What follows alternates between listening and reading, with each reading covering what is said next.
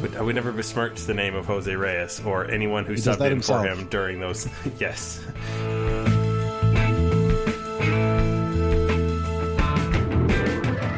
We're only being asked about fixing one problem. If that creates other problems, that's really not our responsibility now, is it? Contract the Mets. Delete your team. What would we do for this segment if we didn't have the Met?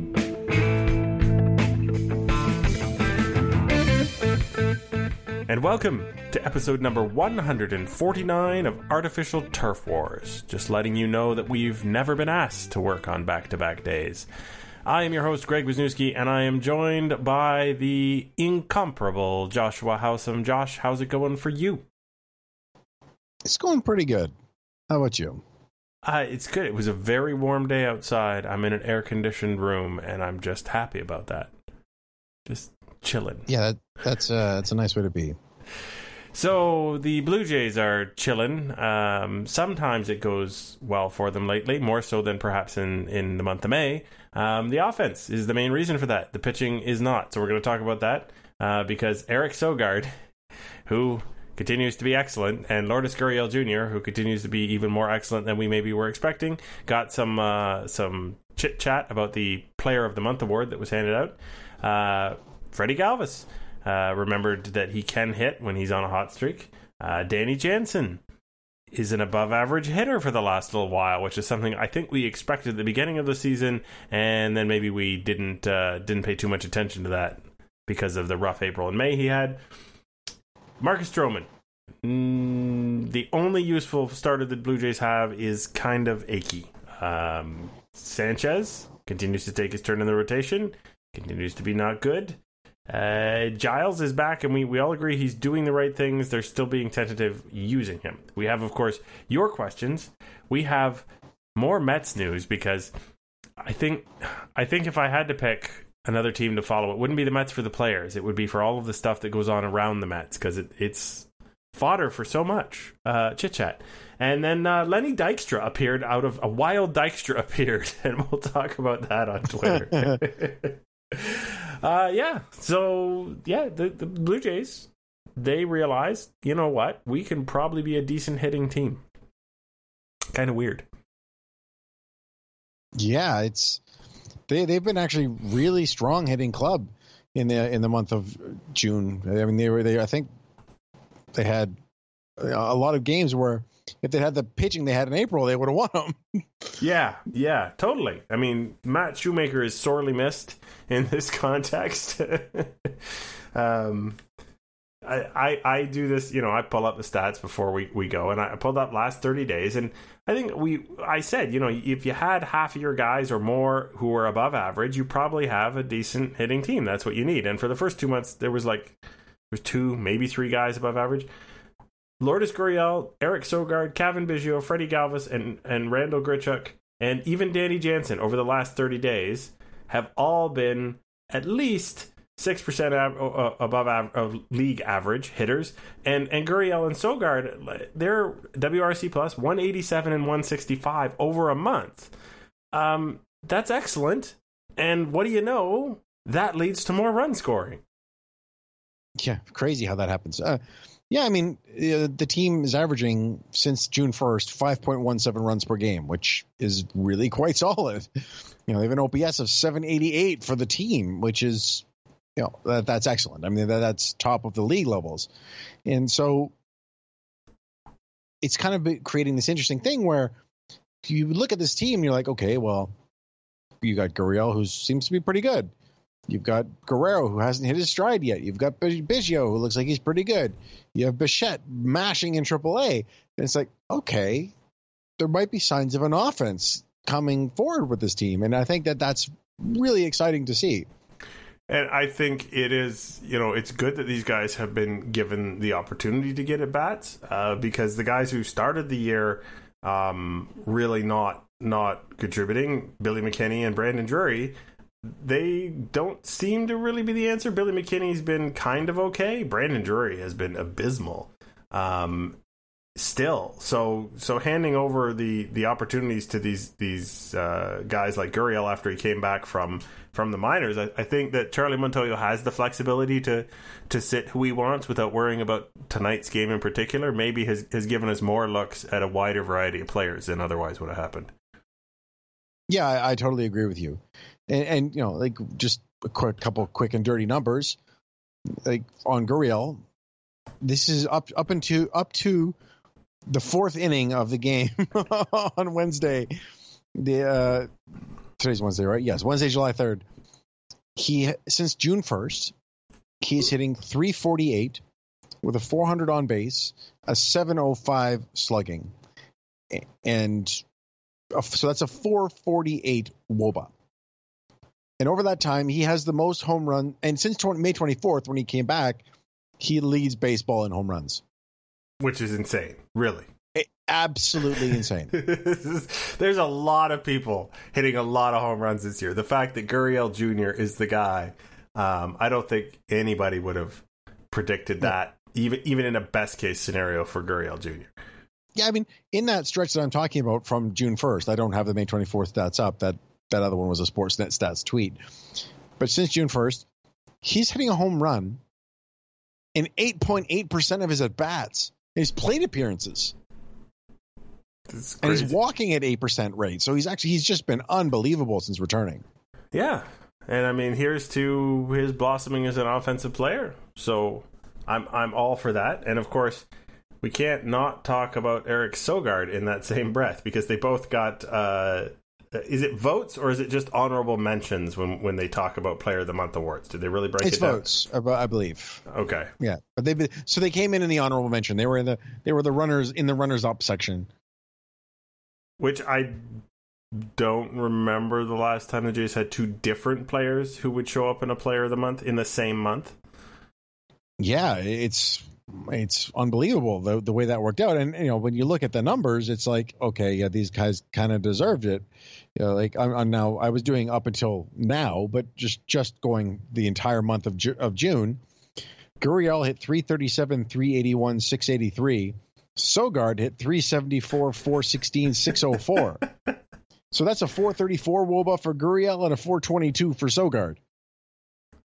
Which anyone would take in a heartbeat from from um, you know infielder or outfielder. It, it it's fantastic performance. Yeah, it, it was tremendous, and then of course this would normally be in the do-over section, but we have another we have another one, so I'm just going to say it now. MLB's tweet said Lourdes Gurriel of the Blue Jays and Eric Sogard of the Oakland Athletics. Once upon a time.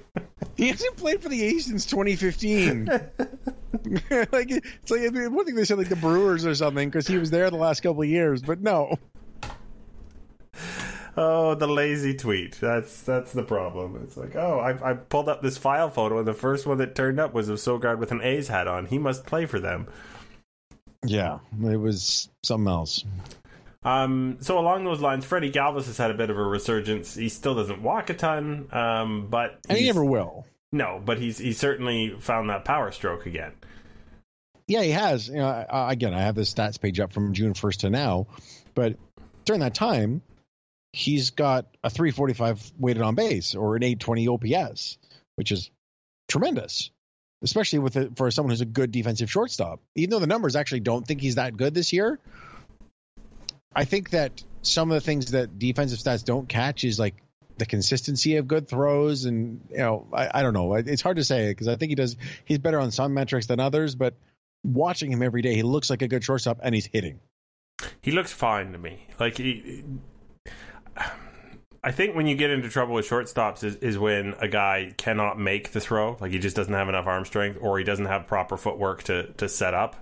Um, you mean Jose Reyes? To no, no, I would I would never besmirch the name of Jose Reyes or anyone who subbed in himself. for him during those. yes, yes, he he besmirches all on his own in different ways. Oh, yeah. Um. So yeah, I, I think that I think that as long as as you're getting to the ball and you are uh, making the play to first, I, I'm going to be fine with you as a shortstop long story. short. No pun intended. Yeah. Uh, well, who else we got? We got oh yeah, Danny Jansen, our catcher of the future. Who just took Chris Sale deep, by the way, as we're recording this. Yes. Uh, Again, same sample size.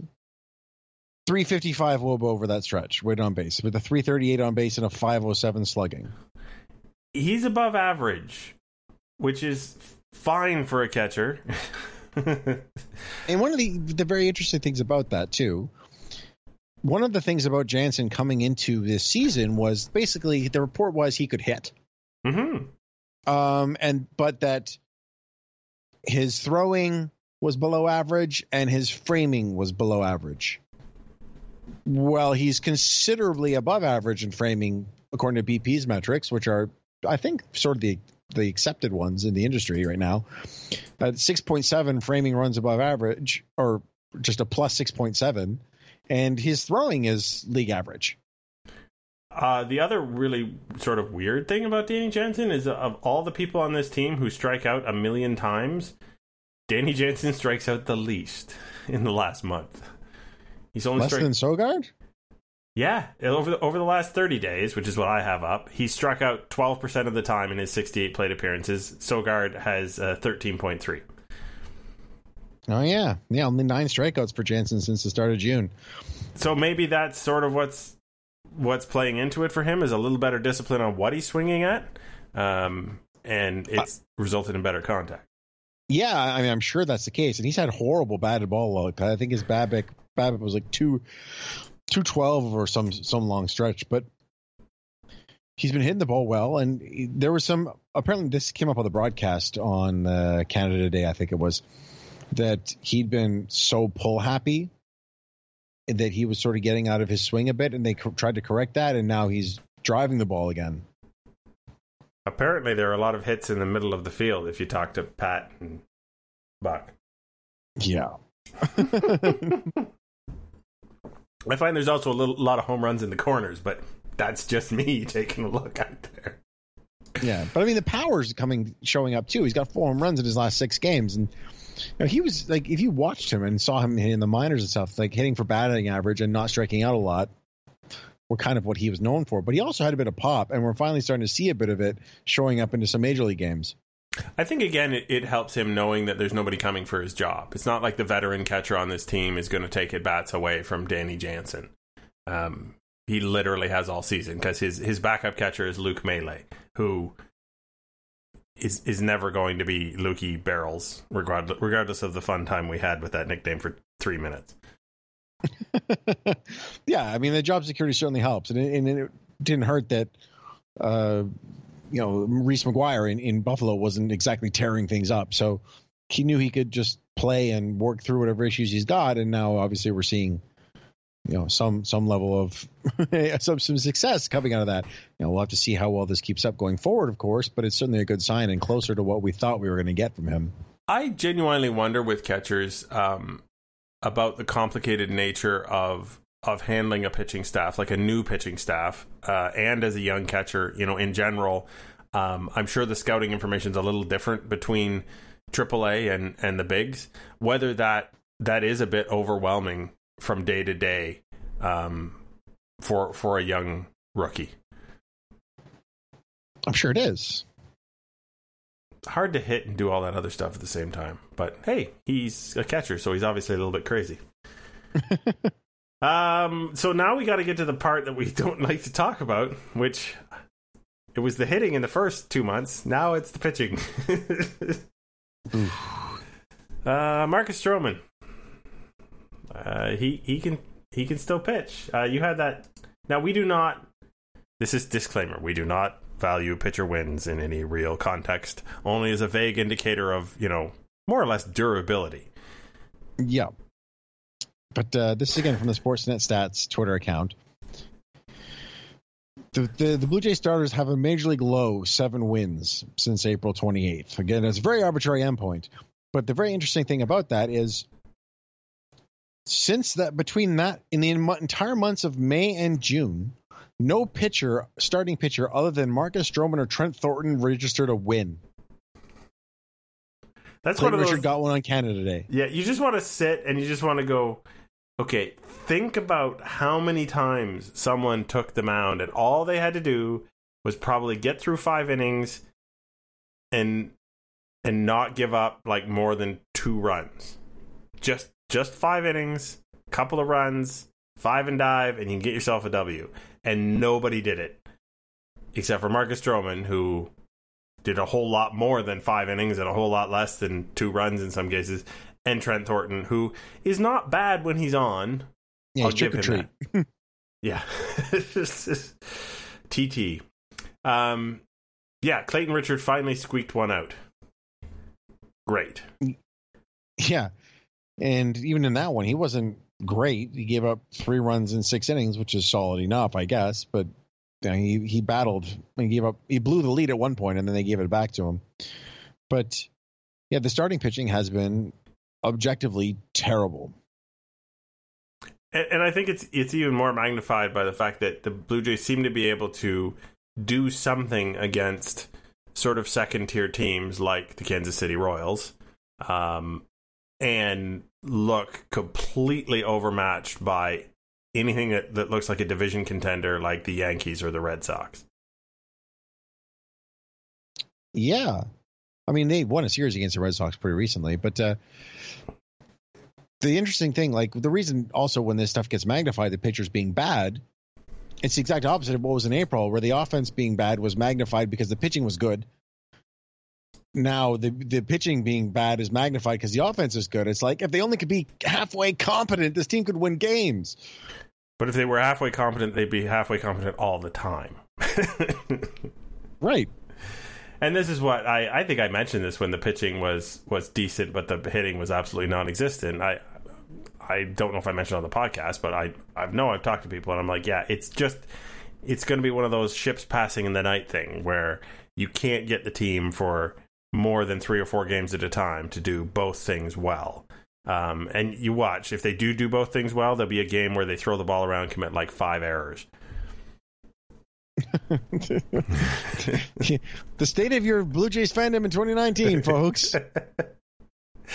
it's it's a sad truth. Is because part of being good, right, is being consistently good. Um, Mike Trout gets on base every game because he's awesome. Because he's Mike Trout. But uh, they're consistently good, and there's you know in the conversation for best player of all time. But yes, Well, yeah, I mean, you you want one of those guys having a best player in the league season on your team every year. You want them. You don't get them, but you want one, don't you? I would hope so. Absolutely. Uh, so that was Marcus Stroman. Stroman uh, was tonight supposed to be his turn. No, it's tomorrow. Tomorrow. He still So- might take it. it's like he looks around. Do I want to do this? I have to. Fine. Well, yeah, he's, he's. I mean, the issue is in his left lat, which is not his pitching shoulder, obviously. So it's just whether he's still sore tomorrow. If if he is, then they'll just. I don't know who they'll throw, but they'll skip him. the rumor Pannone is they're will going to go get Thomas Pannone out of the minors. Um, yeah, and then they would just probably send down Waguespack, who's pitching in this in this game that we're recording during. Waguespack. I'm going to be sad to see him go, if only for the, the way that rolls off the tongue. oh yeah, it's really easy to say. and by the Uh, way, Galvis has two more hits in this game, Galvis. so there's been a, the, the hitting's good, but yes, the pitching. Nota yeah. bene. the bene. No. um, all right. So, just hope, hoping for a, a speedy return to health for Stroman, just you know, for the, our sanity watching games, but also obviously for his trade value. Can we hope for a speedy return to quality pitching for Aaron Sanchez? No, Yeah, I- probably I, not. I, I think that's just the answer that right now, right? yeah, he has he has 18 starts under his belt, and his ERA is five and a bit. No, so no, six and a bit. I resorted the table by mistake. Yeah, he's he's been one of the worst pitchers in baseball. Uh, so Jayson Stark does his midseason awards every year, including the AL and NL Cy Young, and gives the AL and NL Cy Yuck. And his AL Cy Yuck went to Aaron Sanchez. oh, is it 12 ERA for June? yeah, that wasn't just for June. That was for the first half of the season. But yeah, he was, you know, he was really, really bad in June. And like you said, it was he was Edwin Jackson bad. Who's rehabbing, by the way? Because I know you wanted to have him back as soon as possible. Yeah.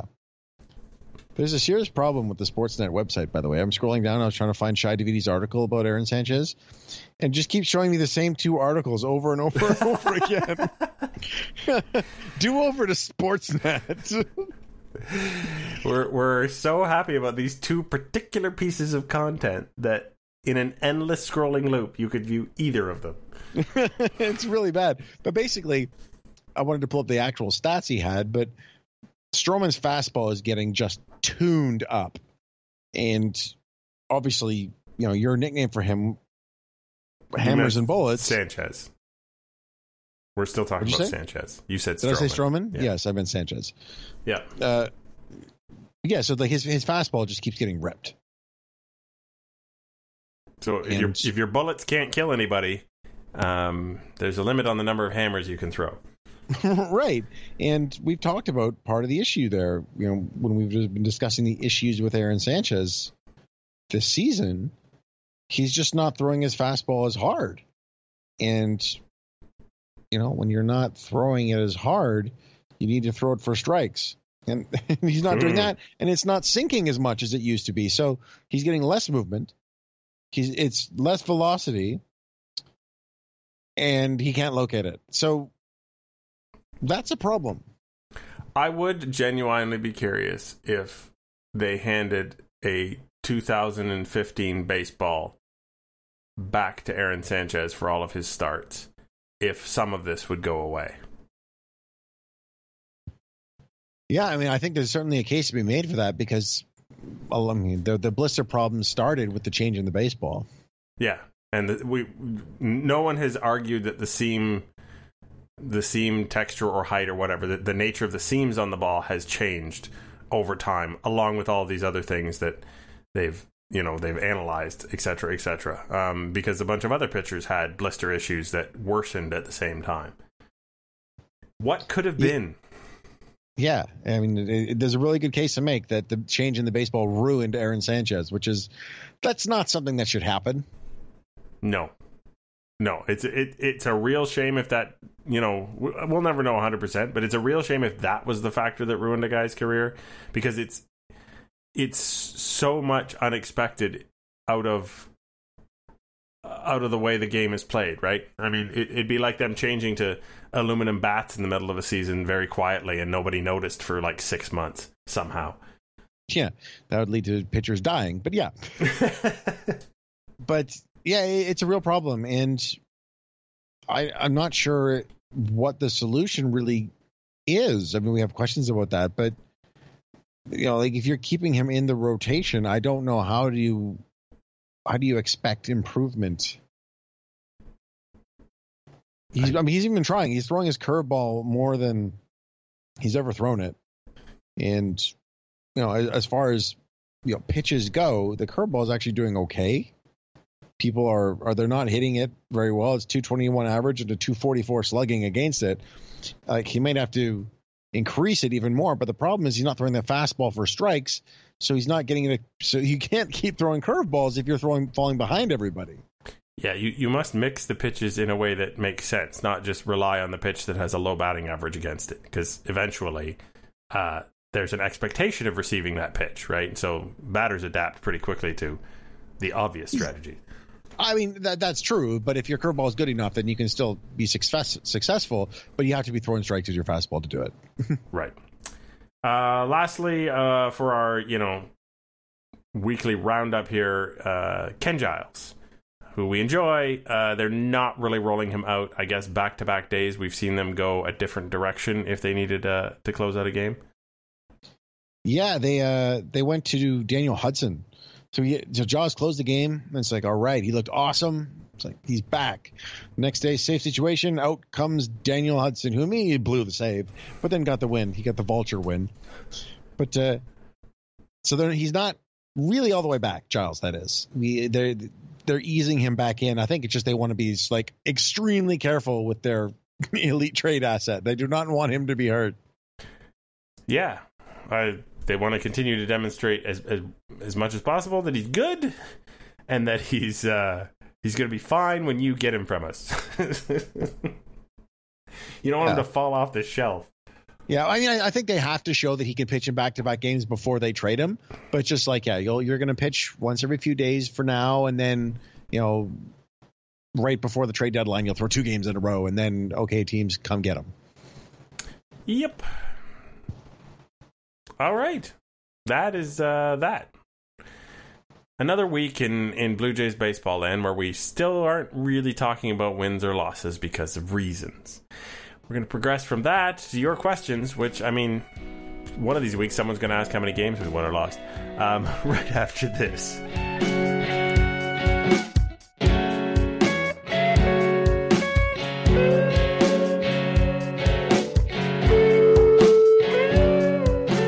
We have returned, and uh, it's important to note that we're here for you. And you know that we're here for you because we answer your questions. Time now to hear from our listeners. That just seems silly. Here are the rules. First, I ask a question, then you ask a question. Now, how does that sound, sweetheart? Could you repeat the question, please? Sometimes I feel like the question comes back fairly often, so the question gets repeated all on its own. the first question from uh, Josh Trites at JT Trites Kawhi? Kawhi not. I had to give that one to you. Kashur. No, it's a coactus. No, nothing works. Um, yeah. Uh, luck, River. I heard they were saying that during the games. good luck to all of you Raptors fans out there in your time and hour of need. Uh, Dave Church asks a free agency question. What would help MLB free agency be as good as the NBA's? So this is again related to the Kawhi Leonard thing, and to, just the start of the NBA free agency was basically stars moving left and right all the first day, and then all of a sudden the only one left is Kawhi, and it's like, is he going to LA? Is he going to the other LA? Is he going to Toronto? and it's just dominating the news cycle to the point that CP24 had a news helicopter No. following his SUVs, which This- was ridiculous. This is But- no. Like he's going to Yeah. lean out of the window and f- wave the contract around on his way back to the private jet. Like what? Actually, I would love if he did that. That'd be a boss move. But he ain't. But, gonna, uh, nobody's going to do that. So to answer Dave's question, though, I don't really know what the answer would be short of a hard salary cap. I mean, that's why these free agency, like the NHL free agency, all the best players sign on day one, and, and same with the the NBA one. It's because there's a cap system, and so in NHL it's a hard cap, which means you can only spend so much money. So everyone wants to race to sign so that they're not left with teams not being able to sign them. And in the NBA, it's there's very specific offers you can give guys, and it's like, okay, well, if they can all offer the same thing, I know which team I want to go to. yeah, I think we you the the untrained eye sees that dynamic and thinks, "Oh, this this is a bunch of guys all taking advantage of the league and and and the the owners are just throwing out money left, right, and center." But what you're really seeing, and this was pointed out on Twitter, not by me, and I but I agree with it. What you're really seeing is people desperately going for a limited resource. This is like, you know, this is like there's an X quota of fish out in the sea, and if you don't get into the sea first to go get your fish, you get locked. You get you get shut out, and none of the players want that. Right, exactly, and that's because of the cap system. Baseball obviously does not have one, and thus you get the situation where teams hold out till they can get the offer that they want to get, or so I should say, players do. Teams do the same thing, obviously, but uh, More Yeah. one than the other lately, and it's been a problem. right, and you know that that creates this situation where they got the teams like, well, if we wait, they'll sign for less money, and the players like, well, so I'm not going to sign for until I get what I want, and then you get this dragging on horrible offseason, which gets exacerbated by teams not trying to win. So I guess the only realistic thing that they could be done, short of putting in a cap, which will never happen, is that there'd be some draft incentive for being good and not making the playoffs. Yeah, Like you could do that. Like if if the if the draft works in reverse order of teams not making the postseason or something like that, everybody would try harder. That would be wacky. And then you get small market teams complaining, and around and around we go. So there aren't really Yeah. any small market teams, but we'll get No, the question was to fix free agency. That would fix it. Or- Yeah. no, that would mitigate it. It wouldn't fix it. We're, we're only being asked about fixing one problem. If that creates other problems, that's really not our responsibility now, is it? Now we're sounding like MLB. Uh, it's not hard to sound like them, really. Um, so, it's a coactus at Split Letters asks Is there any signing or move the Jays could make in the next couple of years that would whip the city into a frenzy on the same scale as Kawhi Watch? I mean, on that level, no, I don't think there is. I mean, we're talking about a player who was traded here and then won a championship and might and is arguably the best player in the sport and might re-sign with the Raptors, or in this case, it'd be the Blue Jays. I don't think that that exists. But if the Jays went out and signed Mookie Betts in a couple years, or if No, I- Strasburg is I think first key is they must win whatever they're going to you know they must win the World Series or or appear in the World Series um and then seek to improve the team by signing the best player in the league. Or, bring the team back. But uh, but just in the general question though, like the player that we them like they could bring a certain level of excitement back to. I think if they did sign someone like Mookie Betts in a couple years, or throw a ton of money at Gerrit Cole this offseason, it would bring the excitement back to like what it was in 2013, right? Which obviously it's not the same as this Kawhi Leonard, Kawhi Leonard stuff. There wouldn't be helicopters following Gerrit Cole to the Rogers Center, but it would at least energize the fan base a bit. Yeah, I I think that has to be tied to you know the the team apparently going all in, which is what 2013 was and why people got excited. Yeah, and I think I said the only way they're going to go sign a Gerrit Cole is if they're trying to push in, right? Yeah, he's he's not going to be the only guy, but he would be maybe the icing on the cake kind of thing. But yeah, I agree. He's he's not going to be. There's going to be no helicopter. Yep. Okay, questions not related to the Toronto Raptors begin now. Oh. You ready? Yeah, I'll ask you a couple. Okay. From Kyle Allen, 1987. He's got two. Well, I'll ask them both in sequence. Have we seen the last of Devon Travis with the Blue Jays? I think we have. To be perfectly honest, there's a lot of very young, very good infielders uh, who are not yet injury prone, and those things get them in front of Devon Travis in line. If there's only one or two, sure, but there's probably four guys in front of him now. I mean, I think we could see him as a September call up or something like that, but it does seem like his time as a valued member of this roster is coming to an end. Hit me with number two. All right, next one, also from Kyle Allen. If Giles gets traded and Stroman continues to struggle as a starter, do you consider making The number of San- times Sanchez, Sanchez, Sanchez, Sanchez? if Giles gets traded and Sanchez continues to struggle as a starter, do you consider making him the closer? And of course, It's that means right- about Marcus Stroman. It's right there in front of you, Josh. It's on the screen. All you have to do. I don't do know, is- man. I don't know what I'm doing. Wow. Okay. Yeah. Sanchez could, uh, uh, continues to struggle as a starter, which we have reason to believe he will do. Um, do I make him the closer? Do I? Yes. Uh, I first I put him in in a, a short term bullpen role. Um, you know, seventh, eighth inning, and I see if the stuff plays any better. If he's throwing more strikes, if he's throwing harder, something. If the fastball doesn't get teed off on all the time, if any of that looks like it works, like it did back when he first came up and was in the bullpen, not a starter, uh, yeah, I give him the closer's job after it'll only take a couple weeks. But if that stuff doesn't play, then no, he never sees the the closer role. Um, for me, am I the Blue Jays? No. What about you, Josh? I think I agree with everything you just said.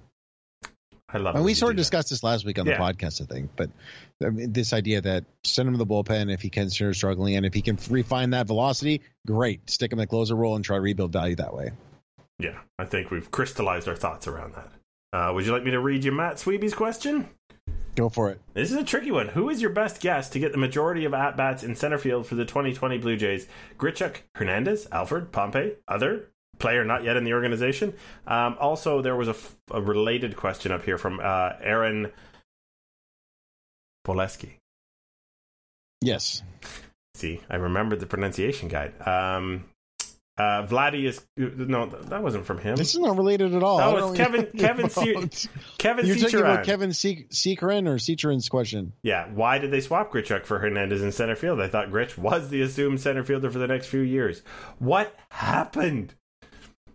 Yeah, Uh, that second question is really the interesting one because I would have thought for sure the answer was Grichuk when they signed him to that deal and traded Kevin Pillar essentially on the same day. Mm-hmm. And it hasn't happened. Now, Grichuk is still playing a decent amount of center field when Hernandez sits. It's Grichuk out there. But it certainly seems like they're not convinced that that's his role. Otherwise, that's where he'd be every day. Are they shopping Hernandez? I don't. I don't know that putting him in center field is doing that. Is it? That's his offense is going to be what really drives his value. But Well, I, So- I just mean like, hey, a right fielder with a 700 OPS is like nothing. But hey, look, a guy who can play center field with a 700 OPS is maybe something. I don't. I don't think that's the case because, I mean, Aaron Sanchez is. I did it now. What is wrong with me, man? You're gonna, you have to title this podcast "Sanchez on the Brain." oh no, I didn't say Stroman this time. At least I just can't talk about the right people. Teoscar Hernandez. uh, I think his role is sort of being cemented as a fourth outfielder who can play center, and that's not a guy you really need to trade.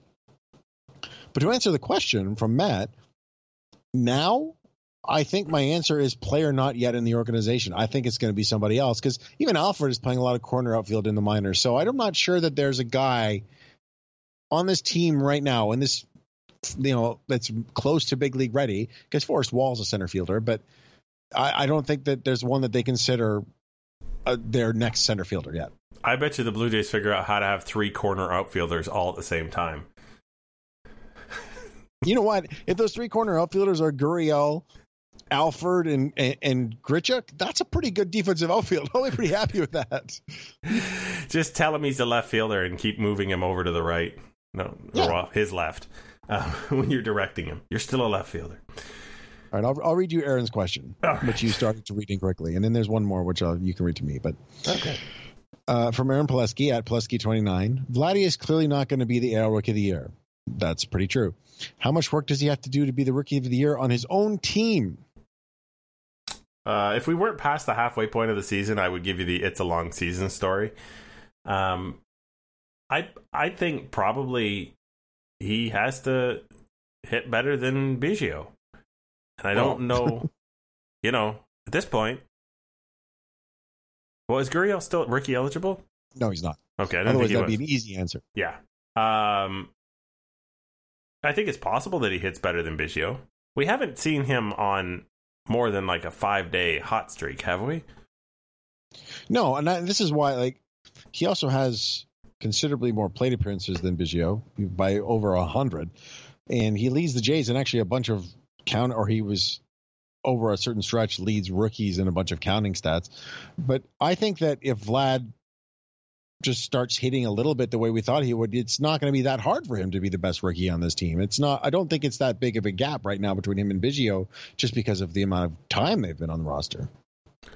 Yeah, it's fair. I mean, you you look at we had you know Danny Jansen jump by how many hundred points of OPS just by we hardly even noticed it, right? Um, the talent is, as far as we could tell, there for Vlad Guerrero Jr. And like I said, if if we were uh, 30 days sooner and you asked that question, I would be like, oh, Vlad can still be rookie of the year if he's if he's bound and determined to do that. There's we're I think just too much time has gone by even if he gets hot to to get those stats up to where it would blow people's doors off. Yeah, the, I mean, yeah, they- for the American the Rookie of the Year, it's just it's not going to happen.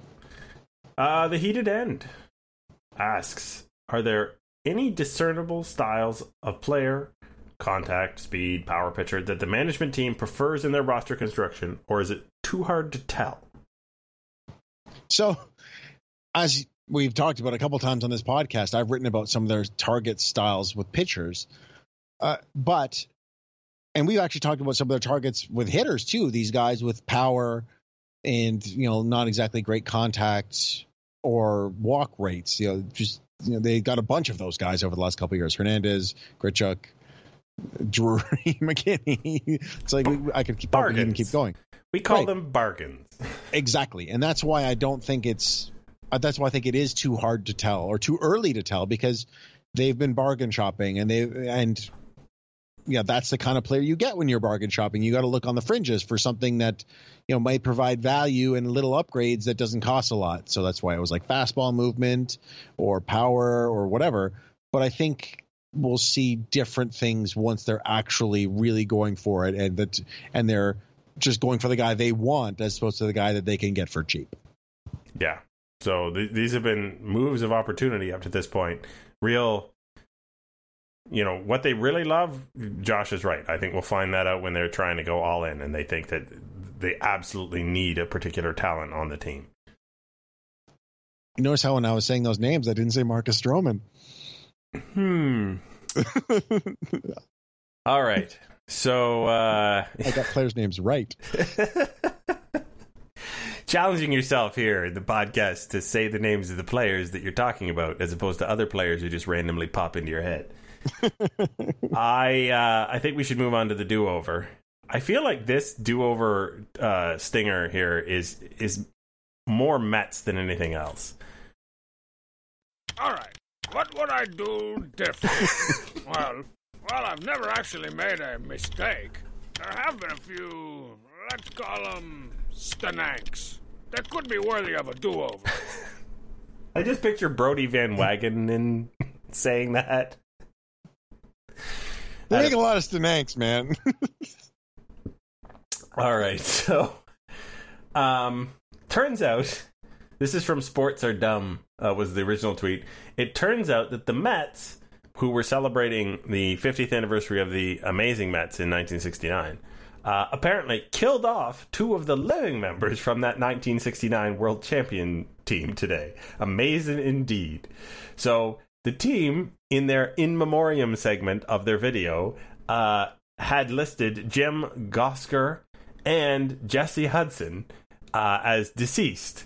Uh, they are not deceased. it's so bad. Meet the Mets.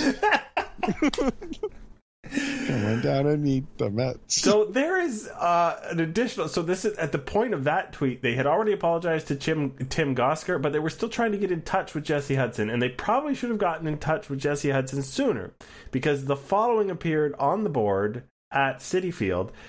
there was an error made in yesterday's We Remember segment during the 1969 anniversary ceremony, in which we included the names and images of Jim Gosger and Jesse Hudson. We are sorry and deeply regret the error.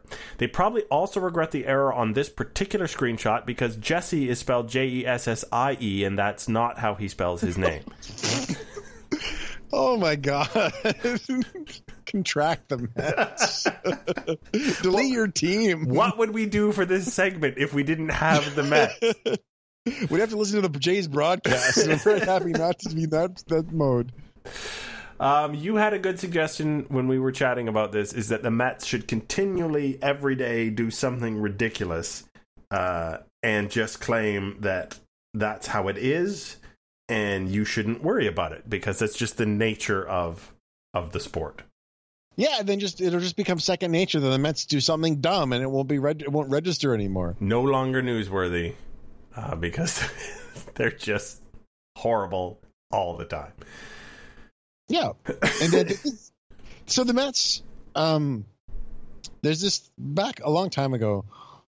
Bill Simmons coined a thing called the Tyson Zone, which was essentially this when Mike Tyson was in the news all the time. It's like there could be any news item about Mike Tyson, and you would believe that it was true. Hmm. And then obviously it's like you could say the Trump zone or whatever. The Mets are in the Tyson zone, Yeah. Where if if you told me entrenched. Yeah, if you told me a, a Mets player accidentally lit the clubhouse on fire and the game had to be postponed while they the, they they put it out and they all played with uh, soot on their uniforms, I would be like, really? Okay, well that happened. sure, I wouldn't question it for a second. Yeah, Um, okay, I don't even know how to introduce a Lenny Dykstra segment because Lenny Dykstra, like, well, a wild Lenny Dykstra appears, I think, is probably about as close as we're going to get.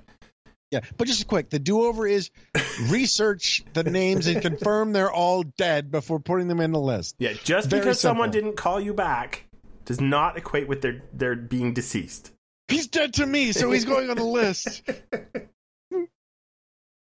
you set that one nicely on a T for me. Thank you. uh, okay, so there was a tweet um, from Sandy Side Up on June 27th. Uh, a tweet said, "In Barbados, in a Blue Jays jersey, this man is playing with us." A picture of Kawhi Leonard and friend.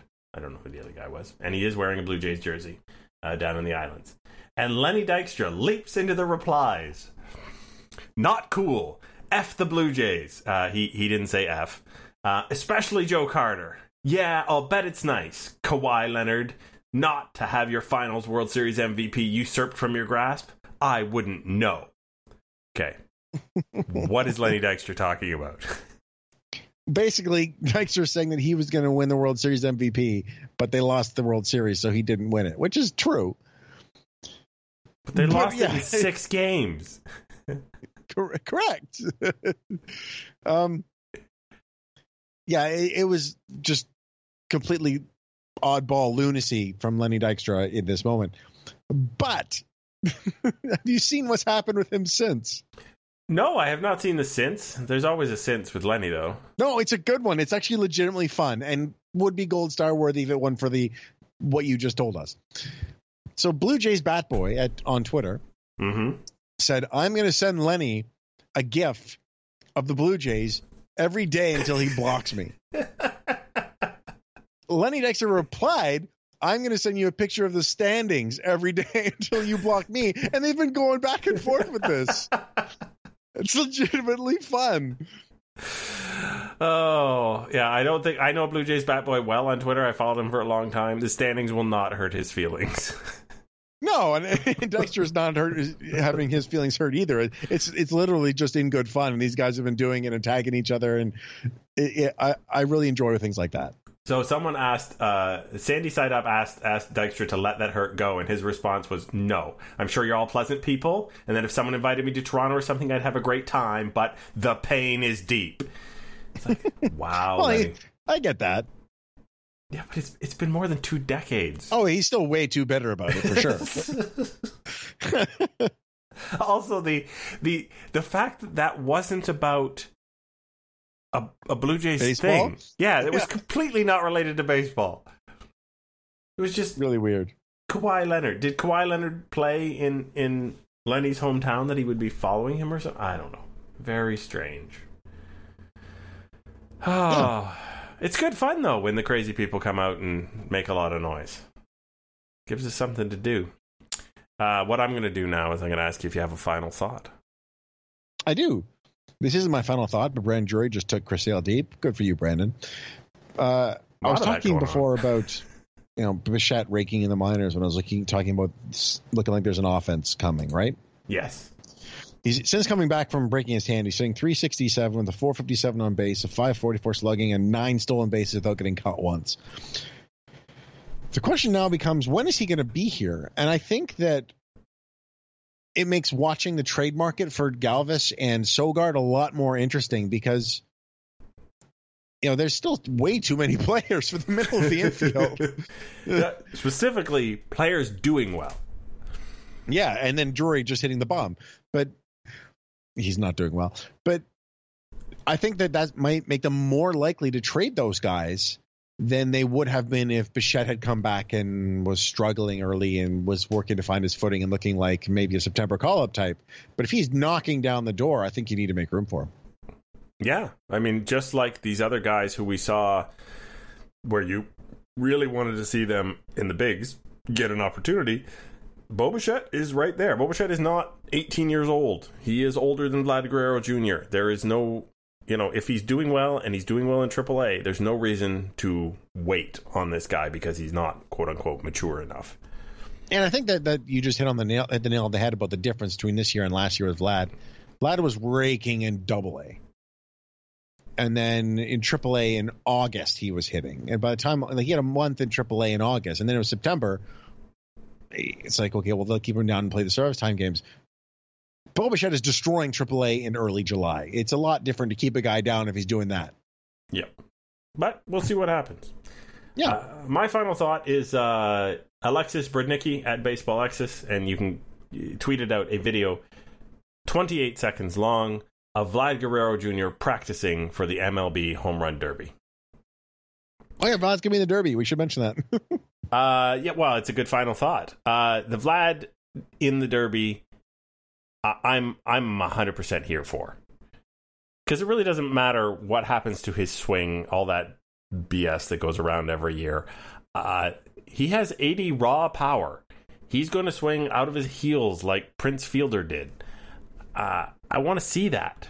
I want to see that unbridled, carefree Vlad Jr. And I think you know, even if if it doesn't go well, well, it's he, he's got a shot to to really make baseball rem, remind baseball why he was such a big deal when he got called up. And the sound of the ball off the bat is just wonderful. And I want to hear that as many times as possible. yeah. And hey, maybe it'll fix his swing and start hitting for power again. Also, he's admitted that he's practicing, obviously, which a lot of guys are like, "Oh, I didn't practice." Bull, you didn't. You Yeah. you snuck off somewhere and asked somebody to throw you 50 pitches and see how many you could hit out. Oh no, no. He had it. It was him on video with his actual John Schneider was throwing, and they were timing it like so. It's like he couldn't throw the next pitch until the first ball left the park. It was like a full on home run derby practice. I respect that. I had damn right. it's awesome. Alrighty. So, uh, you have been Josh Howsam at Joshua Howsam, and I have been Greg Wisniewski at Coolhead 2010. And this has been Artificial Turf Wars episode number 149. And we'll talk at you next week.